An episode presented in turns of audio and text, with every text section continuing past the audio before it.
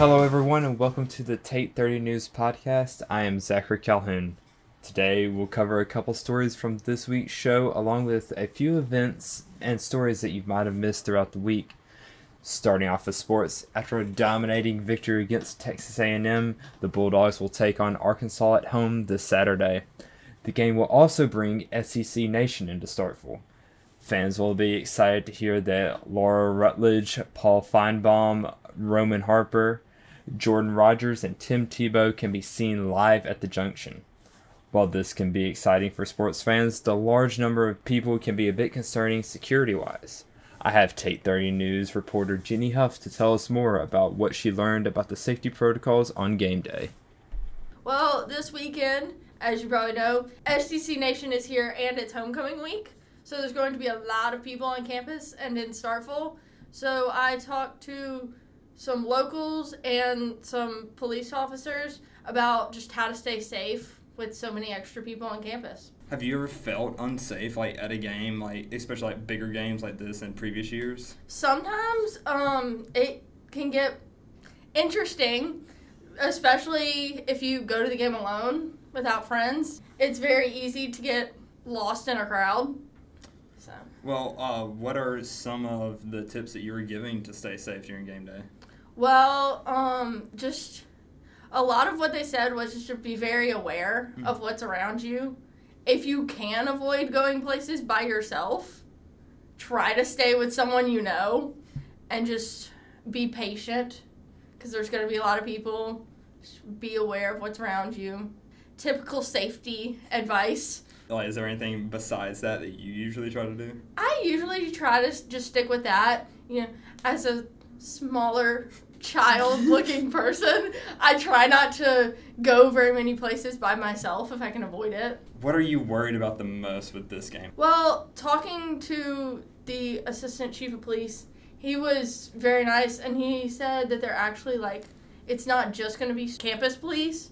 There's going to be, Starkville police officers and, Oktibbeha County sheriffs, people everywhere. So that definitely made me at least feel more comfortable knowing that there's going to be extra people there watching out for everybody. And, speaking from experience, since I actually work security at the game, I know that we have a company which is TBL Security, and then there are, 3 or 4 other private security companies that are working within the stadium as well. So they have a lot of security. They are keeping us safe. I don't think that we personally have had any problems. I know I had to throw out somebody for throwing a full cup of beer at the back of a girl's head during the last Egg Bowl, but that's the only big security problem we've had. That's good to know. Yeah, so don't get around the rowdy guys with full cups of beers. But is there anything else you'd like to talk about security in games?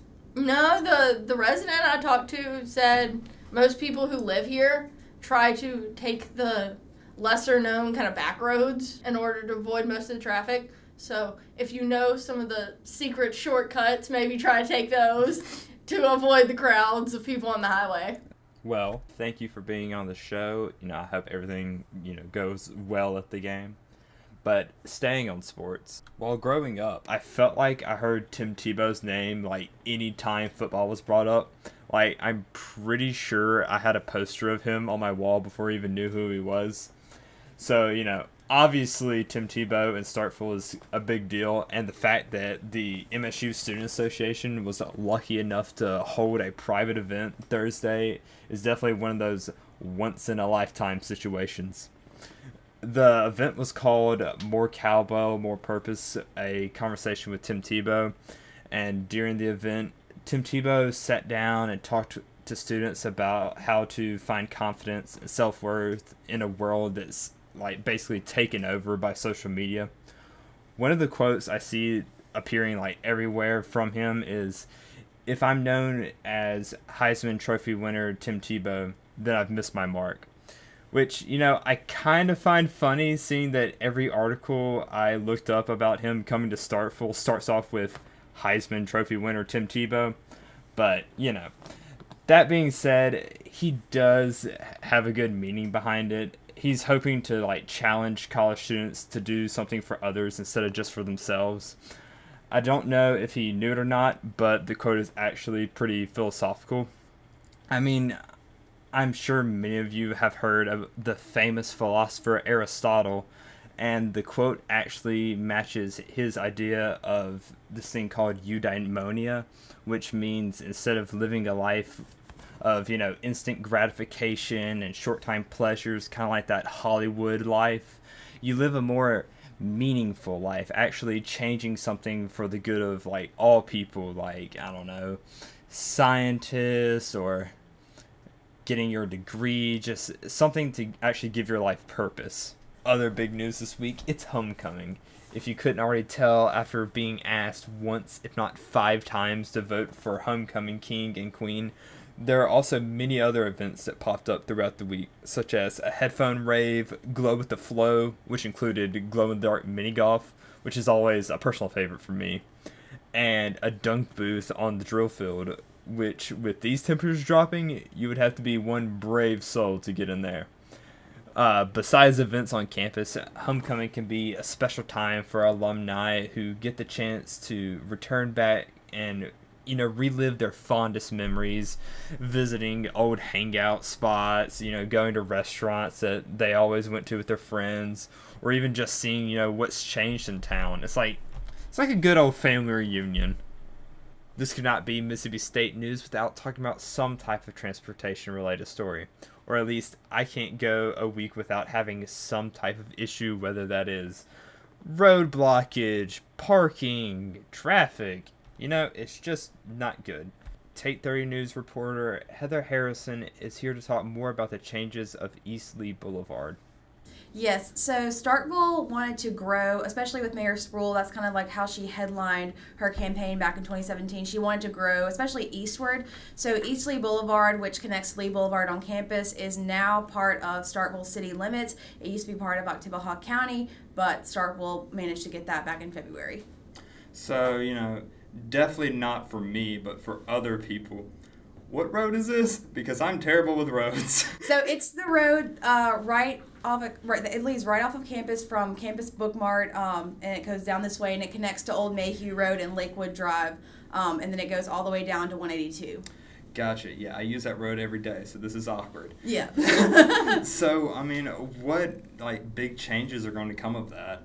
Yes, so Ward 5 Alderman Hamp Beatty told me that they're planning to add streetlights on East Lee Boulevard and on Highway 182. They're adding a sidewalk, and then also local businesses or restaurants or hotels might want to move into the area. He said he didn't know of anybody who had planned that, but the Chamber of Commerce might know of, you know, businesses or hotels moving in. But he said there was a good spot for at least one restaurant or one hotel to kind of be stationed there. Very glad to hear about the sidewalk, because I have seen many people just walking in the middle of the road at like 11:30 at night. And I know. It's scary. And I was out there filming yesterday, and I had to walk along the side of the road to film the road. And I was like, man, it would be nice if there's a sidewalk right about now. I'll stay away from that one. You can stay on the road. How is that going to impact, like, traffic, do you think? Like, school traffic? School traffic, it's a really busy road. It's probably one of the busiest roads that leads onto campus, just because the retreat's right there. There's also a lot of other, or Red Point's right there, not the retreat.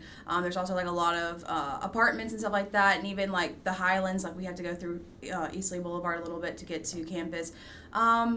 I think with the sidewalks, people who live along East Lee Boulevard, especially in those houses, might be more likely to walk to campus instead, especially since we have all these parking issues on campus that never seem to get resolved. So, like, the Reflector faculty advisor, Josh Foreman, he bought a house on East Lee Boulevard, and now he walks to campus because he didn't want to have to deal with parking. So I feel like if there's a sidewalk, more people will follow suit.